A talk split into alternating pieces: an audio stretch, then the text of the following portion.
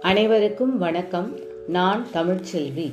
இன்றைய வாசிப்பு திருக்குறள் தினம் ஒரு அதிகாரம். இன்று அதிகாரம் எண் பதினான்கு ஒழுக்கம் உடைமை. குறள் எண் நூற்றி முப்பத்தி ஒன்று. ஒழுக்கம் விழுப்பம் தரலான் ஒழுக்கம் உயிரினும் ஓம்பப்படும். விளக்கம் ஒருவருக்கு உயர்வு தரக்கூடியது ஒழுக்கம் என்பதால் அந்த ஒழுக்கமே உயிரை விட மேலானதாக போற்றப்படுகிறது. குறள் எண் நூற்றி முப்பத்தி இரண்டு. பரிந்தோம்பி காக்க ஒழுக்கந் தெரிந்தோம்பி தேரினும் அஃதே துணை. விளக்கம். எந்தெந்த வழிகளில் ஆராய்ந்தாலும் வாழ்க்கையில் ஒழுக்கமே சிறந்த துணை என்பதால் எத்தகைய துன்பத்தை ஏற்றாவது அதை காக்க வேண்டும். குறள் எண் நூற்றி முப்பத்தி மூன்று. ஒழுக்கம் உடைமை குடிமை இடுக்கம் இழிந்த பிறப்பாய் விடும். விளக்கம்.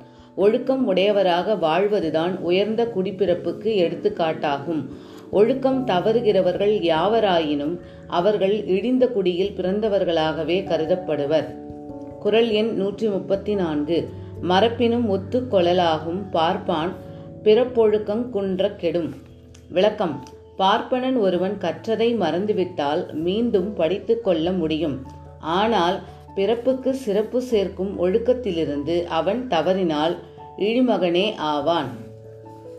குரல் எண் நூற்றி முப்பத்தி ஐந்து அழுக்காருடையான் கண் ஆக்கம் போன்றில்லை ஒழுக்கமிலான் கண் உயர்வு. விளக்கம் பொறாமை உடையவனுக்கும் நல்லொழுக்கம் இல்லாதவனுக்கும் அமையும் வாழ்வு உயர்வான வாழ்வாக கருதப்பட மாட்டாது.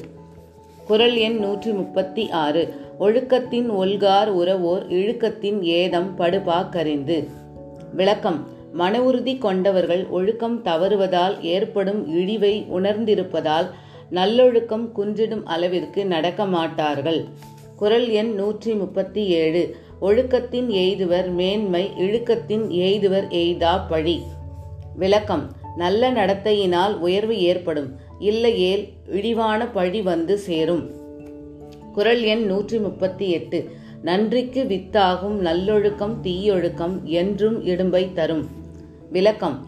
நல்லொழுக்கம் வாழ்க்கையில் நன்மைக்கு வித்தாக அமையும். தீயொழுக்கம் தீராத துன்பம் தரும். குரல் எண் நூற்றி முப்பத்தி ஒன்பது ஒழுக்கமுடையவர் கொல்லாவே தீய வழுக்கியும் வாயார் சுழல். விளக்கம். தவறியும் கூட தம் வாயால் தகாத சொற்களை சொல்வது ஒழுக்கம் உடையவர்களிடம் இல்லாத பண்பாகும். குரல் எண் நூற்றி நாற்பது உலகத்தோடு ஒட்ட ஒழுகல் பல கற்றும் கல்லார் அறிவு இலாதார். விளக்கம். உயர்ந்தோர் ஏற்றுக்கொண்ட ஒழுக்கம் என்னும் பண்போடு வாழ கற்காதவர்கள் பல நூல்களை படித்திருந்தும் கூட அறிவில்லாதவர்களே ஆவார்கள்.